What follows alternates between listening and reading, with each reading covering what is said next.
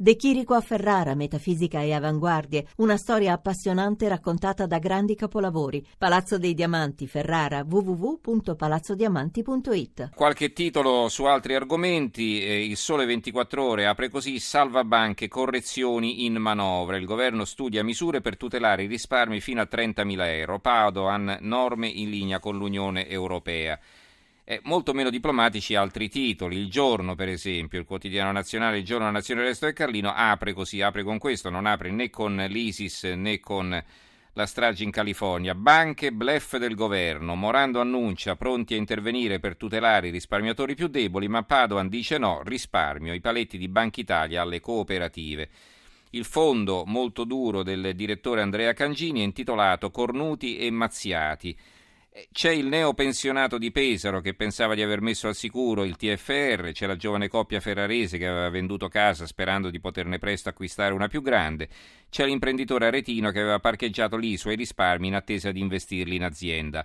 Sono tutte diverse le storie dei 132.000 italiani che hanno acquistato azioni o obbligazioni di Banca Marche, Banca Etruria, Carife, che sarebbe la Cassa di Risparmio di Ferrara, e Carichieti. In comune hanno solo una cosa, sono storie di persone che hanno perso tutto. Si poteva evitare? Forse sì. Il governo ha dato la colpa all'Europa che avrebbe posto il veto alla costituzione di un fondo interbancario considerando l'aiuto di Stato. Ma posto che di tale veto si parla in astratto come fosse il mostro di Loch Ness, cosa ha fatto il governo per difendere i risparmi e dunque la vita dei suoi 132.000 cittadini? Nulla in effetti, e sì che c'erano buoni argomenti per sostenere che, utilizzando denaro delle banche, ovvero dei privati, l'intervento di un fondo interbancario non fosse configurabile come aiuto di Stato. Il Fatto Quotidiano, banche fallite, bomba da 2 miliardi, 130.000 risparmiatori sul lastrico, causa del governo, il vice ministro Morando ipotizza interventi, ma Padoan dice che non si può, sono come gli esodati ma nessuno li risarcirà, il salvataggio di 4 banche deciso dall'esecutivo ha azzerato gli investimenti di migliaia di persone che non possono essere soccorse oppure l'operazione diventerebbe aiuto di Stato. Allora, siamo all'ultimo argomento di oggi, in linea abbiamo Francesco Pinna, caporedattore centrale del quotidiano La Nuova Sardegna. Francesco, buonasera. Buonasera Stefano, a te e a tutti gli ascoltatori. Abbiamo fatto un po' tardi e ti ringrazio per la pazienza. Francesco, allora, vogliamo parlare un po' della Ryanair? Certo, insomma, voglio dire, per un'azienda privata è legittimo cambiare i suoi piani, però in questo caso in particolare è un grandissimo danno per la Sardegna, è un danno al quale si sta cercando di porre rimedio convincendo in qualche modo la Ryanair a rimanere, ma insomma sembra che sia molto complicato. Spiegaci com'è la situazione. È un problema grave per la Sardegna.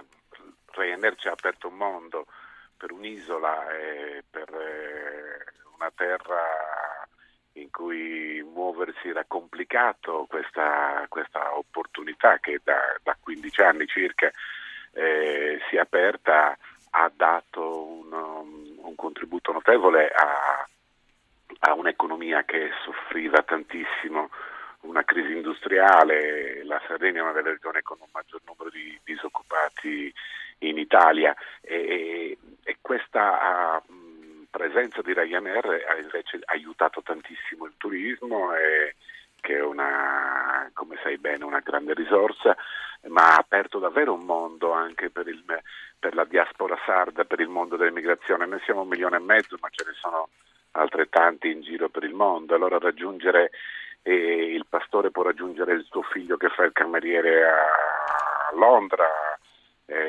l'operaio può raggiungere il figlio che studia a Barcellona con qualche decina di euro, e questo ha portato turisti dal nord Europa in periodi in cui magari era più complicato riuscire a occupare le strutture ricettive turistiche. Si è aperto un mondo, insomma, quindi è chiaro che lo shock di una notizia di un taglio di aerei è fortissima. Ma come mai questa decisione? Insomma, adesso parliamoci chiaro, si dice che anche la Ryanair poi decida di fare scalo in alcuni aeroporti in cambio di sovvenzioni, perché altrimenti non avrebbe alcun interesse ad andare in un aeroporto minore. In questo caso però i suoi aerei erano anche pieni, no?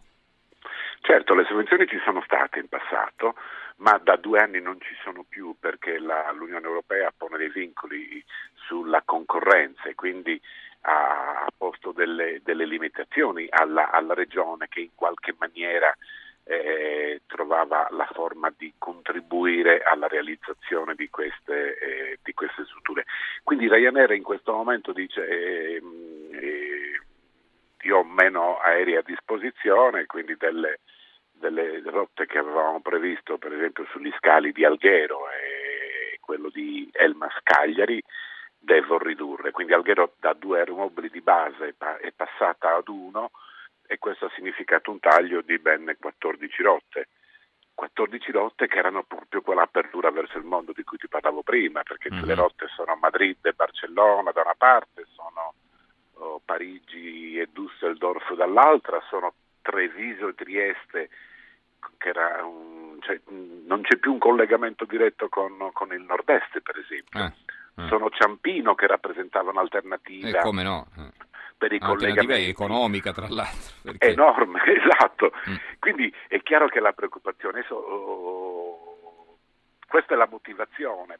Ci può essere anche una strategia di una delle aziende che negli ultimi anni in Europa è cresciuta più di, forse stanno utilizzando anche questa come forma di pressione per ritrovare una.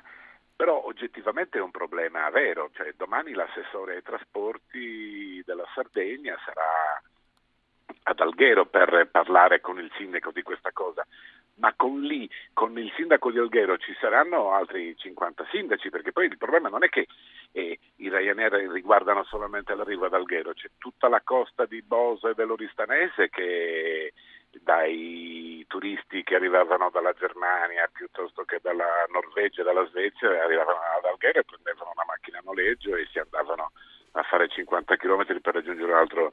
C'erano i sindaci di Orgosolo e di Oliena, che sono città dell'interno e che però hanno avuto dalla presenza di questo turismo più diffuso anche la possibilità di vedere anche crescere le economie locali. No, anche perché non è solo un turismo estivo, era un turismo che si interessava anche a conoscere la realtà sarda, le tradizioni, quindi anche l'interno, no?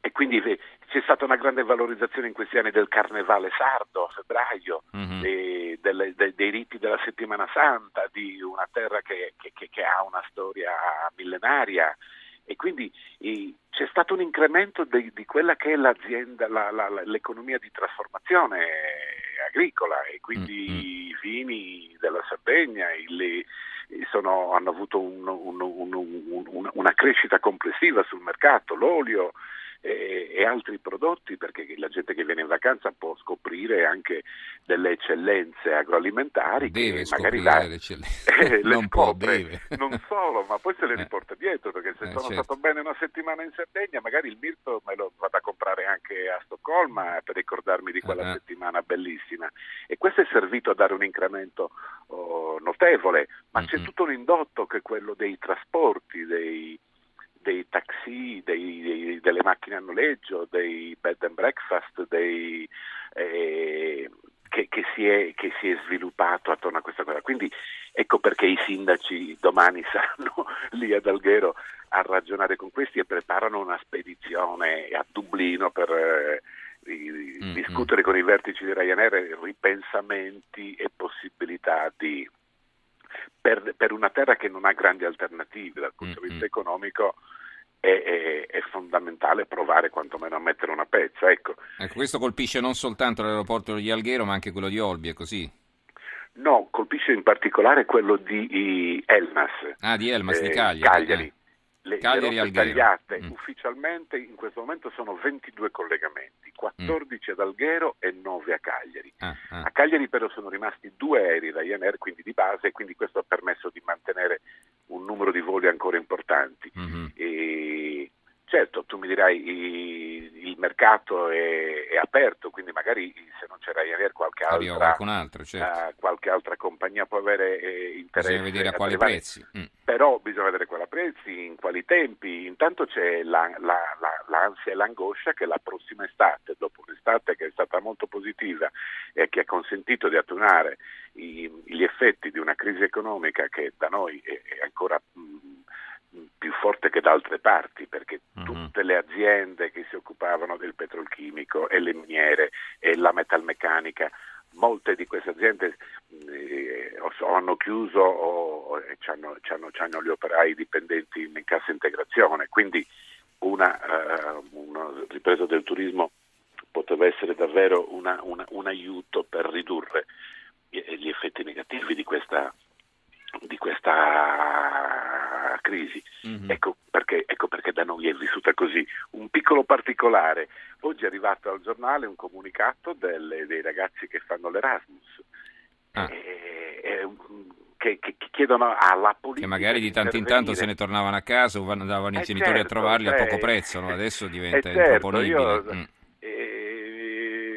Mio figlio che fa l'università a Madrid, posso raggiungerlo con €60 andata e ritorno, mm-hmm, e festeggiare il compleanno con lui. Certo. Se vado sulla cosa ci vediamo quest'estate. Mm-hmm. Ma dico, immaginati per quelle persone invece, cioè io ho visto delle bellissime signore con i vestiti antichi che andavano a trovare il figlio che fa il barman a Londra, mm-hmm, e che non era concepibile nella loro visione delle cose 10 anni fa un progetto del genere. È quel mondo che ti dicevo che sarà aperto e che adesso rischia di chiudersi con tutte le conseguenze del caso. Allora, rimaniamo in tema di volo e poi ti salutiamo. Parliamo però di un'altra questione. C'è stata una precisazione da parte del Ministro della Difesa Pinotti a proposito del transito di alcune armi nell'aeroporto di Domusnovas e poi anche ad Olbia, mi pare ancora, no? E però, insomma, praticamente la polemica come era sorta: l'Italia non può vendere armi a un paese in guerra che sarebbe l'Arabia Saudita, ma queste armi non sono italiane, sono americane in transito, è così? Sì, quando ci sono in mezzo le guerre, poi la verità è sempre molto sfumata, è sempre molto... Vabbè, dobbiamo credere al ministro. Certo. Il ministro effettivamente in Sardegna esiste una fabbrica, della quale peraltro pochissimi erano a conoscenza, a Domusnovas, dove si realizzano gli involucri delle bombe, non c'è l'esplosivo, quindi viaggiano con... La fabbrica è tedesca ed è un subappalto di un'azienda americana che ha 2 basi, una ce l'ha credo nel nord Italia, provincia di Brescia. Sì, a Ghedi, sì. E l'altra è una succursale di Domusnovas. Formalmente questo credo che noi abbiamo pubblicato l'intervento del ministro che sulle domande che richiedevano, dice, cioè, le interrogazioni parlamentari. Esatto, certo. Sì, le armi all'Arabia non si possono vendere direttamente, dice, ma non le vendiamo noi, le vendono gli americani. Mm-hmm. Le realizzano i tedeschi, poi certo, che la fabbrica ce l'abbiano qui è un transito. Mm-hmm. Questo è, ma anche questo noi abbiamo dedicato 20 giorni fa come Nuova Sardegna, il giornale, un'inchiesta a questa vicenda, raccontando di un paese che è in crisi e che dove da una parte ci sono gli ambientalisti e i pacifisti che dicono questa fabbrica è il simbolo di tutte le cose che non ci piacciono di questo mondo, che continua ad essere così. E dall'altra dice, ma quegli altri che con la stessa franchezza e con la stessa cosa dicevano, ma se va via questa roba qui noi abbiamo 120 posti di lavoro persi, certo, e un indotto di altre centinaia di persone che vanno. È il segno di questi tempi, certo, Stefano. Certo. È così. Va bene, concludiamo con un messaggio di Francesca che ci scrive dalla Sardegna. Saluto Francesco Pinna, la Ryanair va finanziata ma la regione si rifiuta, scaricando sugli operatori turistici l'onere di sovvenzionare le compagnie low cost, abdicando così al suo dovere di istituzione che dovrebbe intervenire presso l'Unione Europea con decisione per imporre un proprio programma di soluzione del problema. L'Unione Europea neanche può obbligare la Ryanair a rimanere in Italia, insomma, quindi è un problema. E neanche la regione può trasgredire le regole della concorrenza, quindi, però è vero che può muoversi, può fare delle cose, può trovare delle soluzioni e quantomeno dimostrare agli abitanti della Sardegna che si dà da fare per certo. Ed è quello che ci aspettiamo tutti, che poi aggiunge ancora Francesca, non solo i turisti devono raggiungere la Sardegna, ma anche tanti emigrati che d'estate si ricongiungono con la famiglia. E va bene, allora ringraziamo Francesco Pinna, caporedattore centrale del quotidiano La Nuova Sardegna. Grazie Francesco, buonanotte. Buona serata anche a voi, buonanotte.